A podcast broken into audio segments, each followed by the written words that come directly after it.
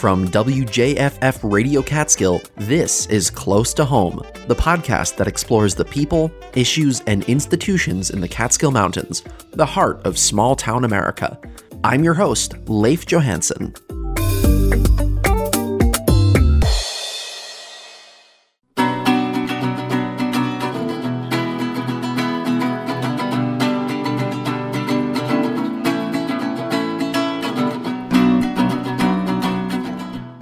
Hey, thanks for tuning in. If you have been listening to this program for a while, you may recall an episode we did last March about the development of a county run internet service called the Wireless Broadband Access Project. Now, in most of our episodes, we look at areas where our local institutions are falling short, and we talk about how they could be making life better for all of us. But at the time of last year's interview, the Wireless Broadband Access Project felt like a real point of innovation in our community. The idea is essentially to use pre existing county owned emergency communications towers as the infrastructure base for a series of broadband transmitters. Folks can then purchase the service and get a small box that essentially looks like a router installed in their houses to pick up the broadband signal and turn it into high speed internet for their homes.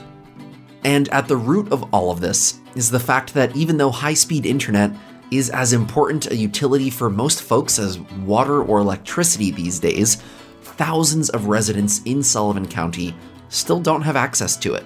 And there are thousands more who pay for broadband access but are met with consistently slow speeds and intermittent service.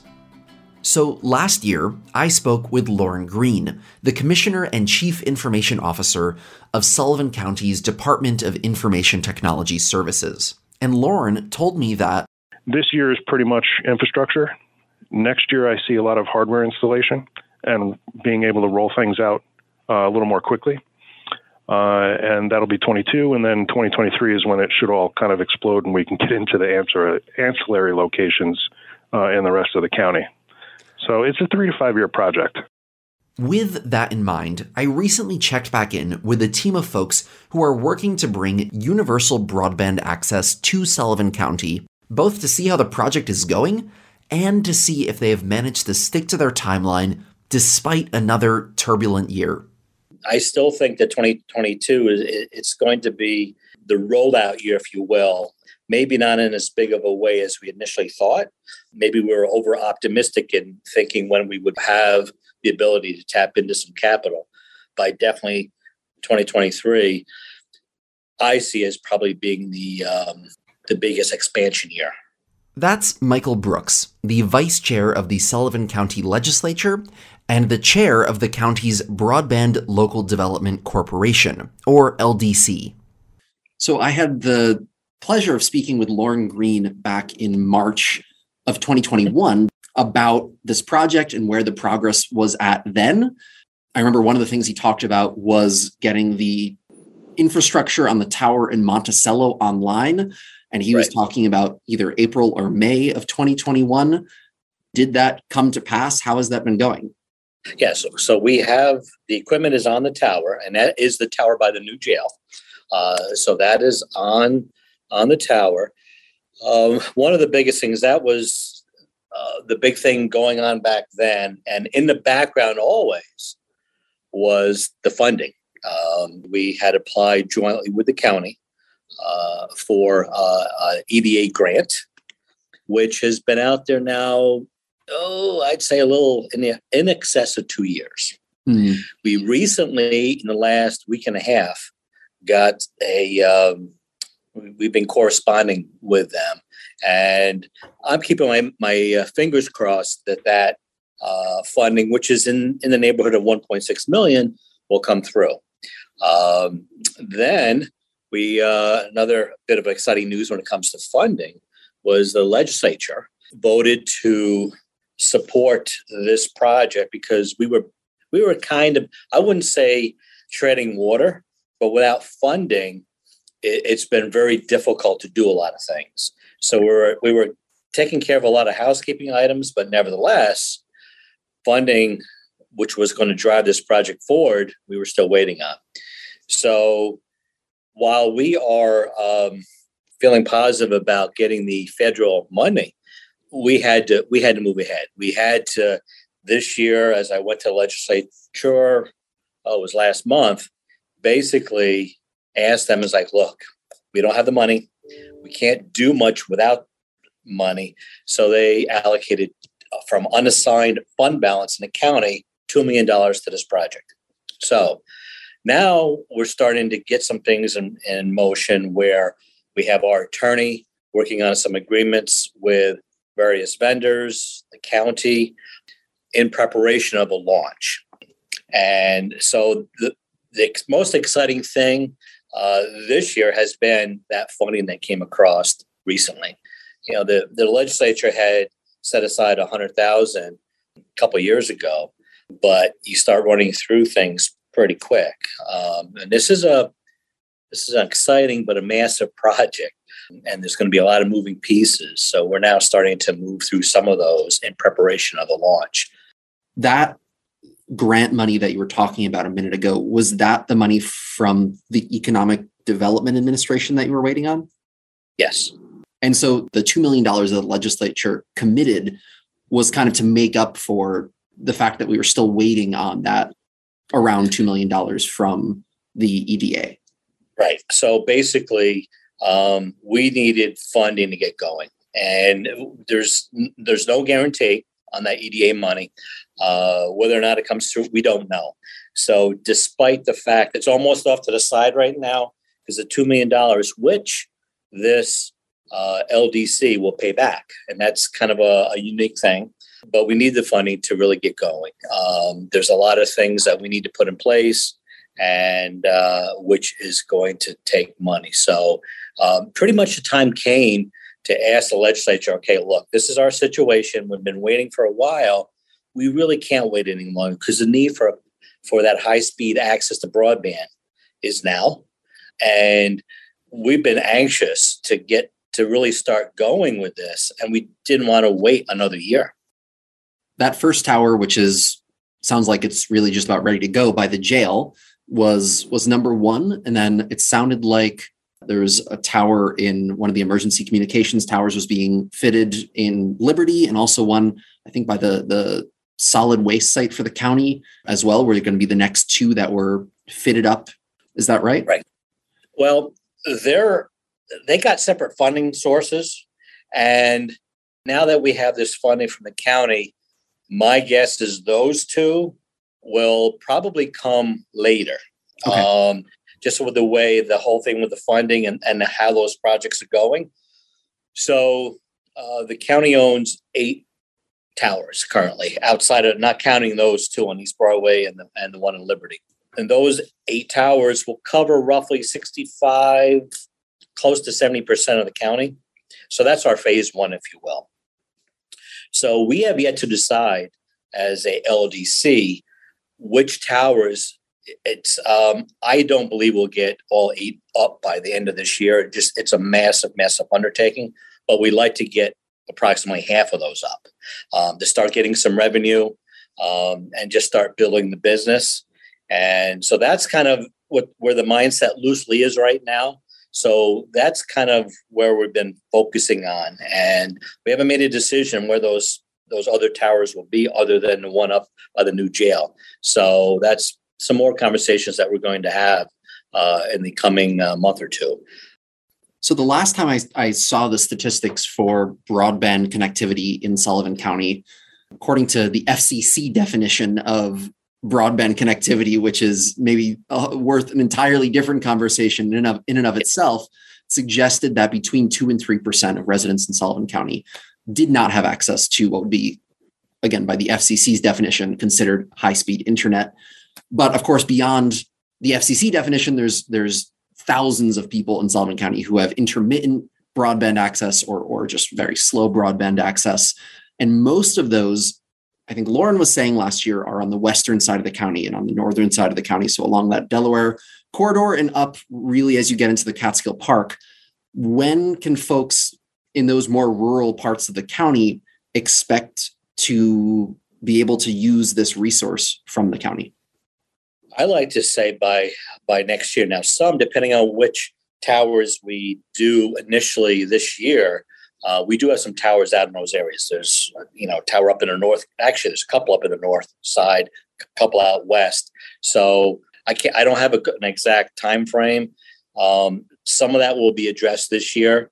The rest of it will be uh, next year. That's off the existing towers. Now, if we're lucky enough to at some point, hopefully before another two years up, to get some EDA funding, that will allow us to actually go beyond the county owned towers. And that's always what we've considered a phase two, where we will identify areas that the current towers will not reach and then go and figure out how we reach those areas. So, and that would be something, you know, whether or not we get EDA grant funding, that's going to be phase two. But obviously, the more towers we can get on, the quicker, the more we can get revenue in to reinvest and start addressing those areas. Now, this is really run by the local development corporation for right. this this broadband project. But am I right in understanding that once this rollout does happen and this does start to generate revenue, that revenue is going to be handed back to the county?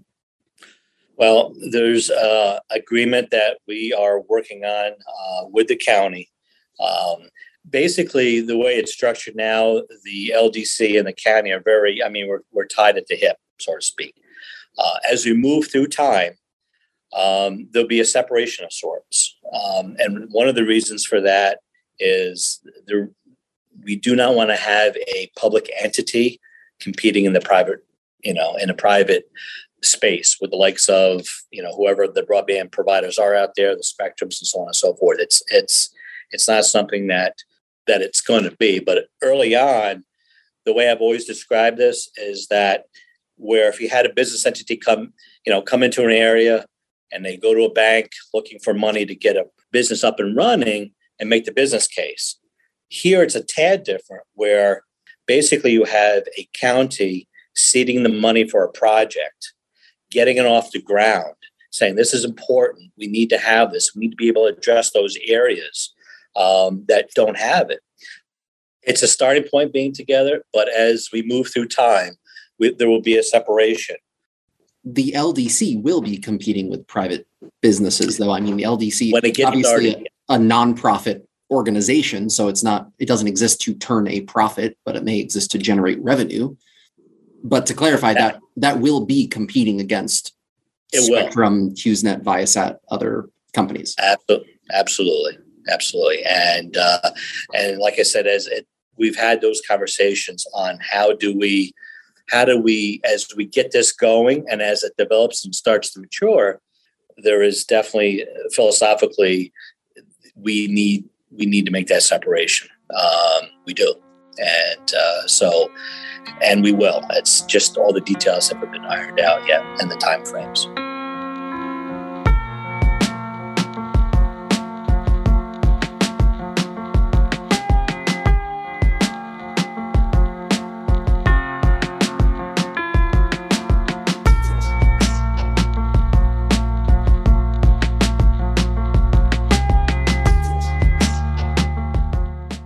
you are a Republican, and you know one of the core tenets of conservatism is keeping government on the smaller side and not interfering with private businesses.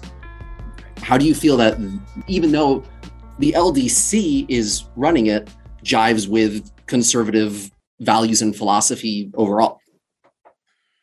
Yeah, good question because I've I've uh, when I was a uh, not part of the legislature, that's one of the first things that came to my mind. And believe me, I have some folks that have asked me that question often. um, and you know, basically, I look at it this way: that the yes, I'm a believer in smaller government. I uh, that's my I, I do believe in that, but there is a role in government to help, and it's not help with everything. I always ask people, you know, do you want to be taken care of or do you want to be free, basically? And uh, it's a philosophical point that's worth thinking about. And, um, but I think despite believing in a smaller government, I believe there is a a need because look at how broadband has been rolled out. And there's been a lot of discussions about, well, maybe we make the spectrums of the world more like a phone company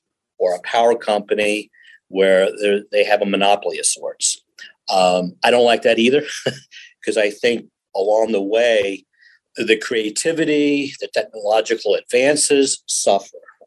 But I think there's there is definitely a role to be played with government. I think county is a perfect place to do this right here. We have a uh, an area that's very geographically challenged when it comes to running fiber to the you know to every street in our county. When the county did their public safety, they got grants back in the early 2000s, um, and they were able to erect towers.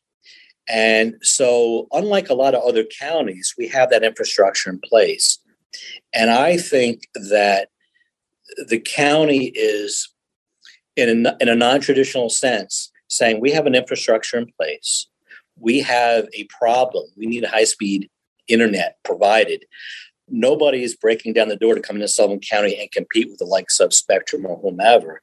But yet, if we wait, when will that ever happen? Obviously, this is an innovative project. And from my understanding, it's one of the first of its kind in the nation to really start to get off the ground in a serious way, which is incredibly exciting. For the sake of playing devil's advocate, have you been asked by constituents, okay, you know, I see what you're saying that your goal isn't to compete against private companies. Your goal is to get broadband to local residents because this is a necessary service that relates to the health and, and safety of our community. But in government offering this service and building the service and investing in this service, how far is the leap from that to government providing public health care, which is part of a, a, much more liberal agenda?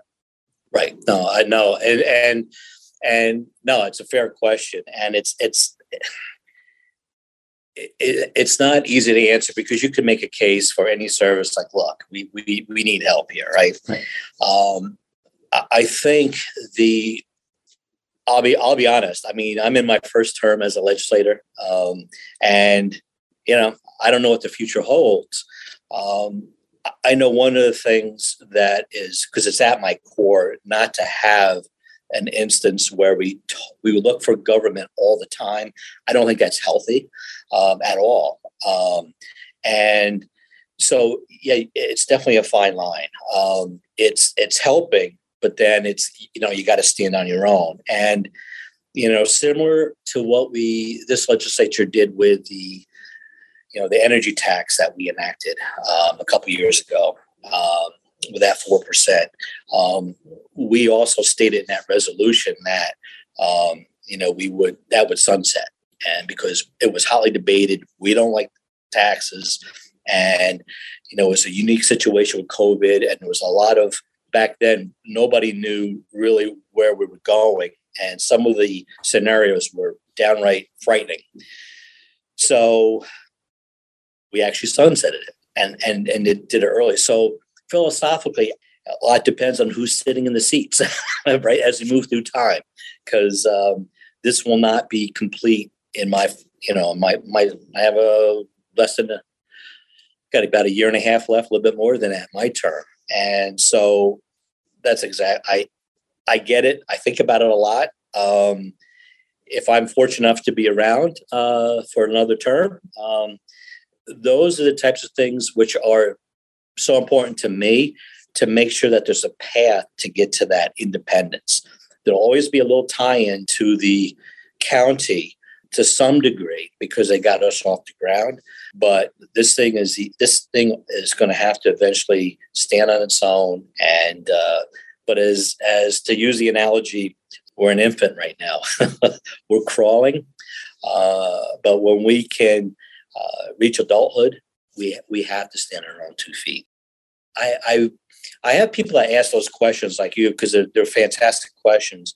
But I think there's an overall excitement that we need to do this and there's always that concern in the back of their mind and and I want to. That's and that's something that will get addressed. And it is, um, like I said, I I can't predict the future if I'll still be you know around. Uh, hopefully for a while, but um, uh, that is definitely one of my priorities. I know the current board it is. So yes.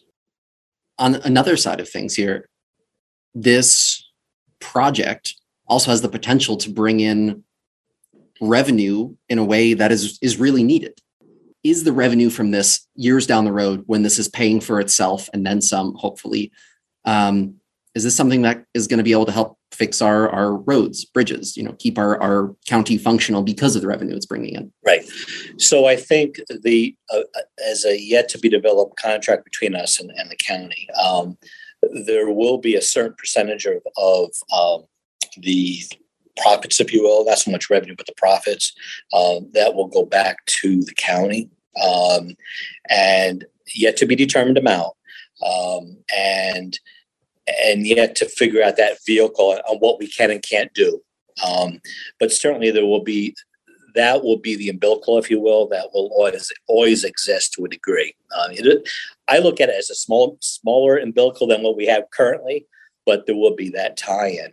Um, I like to see pretty much, uh, and we've talked about this as we move through time, that this company, and hopefully in the not too distant future, we can make public the name, will be just like, well, Verizon rent space on the county towers. So just like a Verizon, we will rent space on the towers. And then the only difference being there'll be a certain percentage that will go back to the county, um, basically as your return on investment, if you will.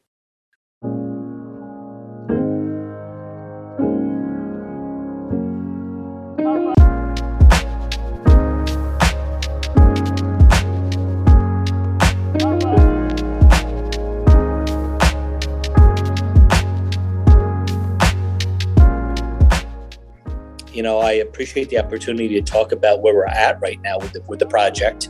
Um, it, some point in the not too distant future, I think a name will, will be released and what we will be called. And uh, well, when we get a few more things complete, we'll be able to roll out a timeline for folks to look at. Um, we uh, we did a while ago run some tests here in the government center off the tower to jail, and we were streaming and watching, you know, TV and movies and stuff. So um, it's uh, we just got to get some other things in place before we can actually um, you know put it out to the public.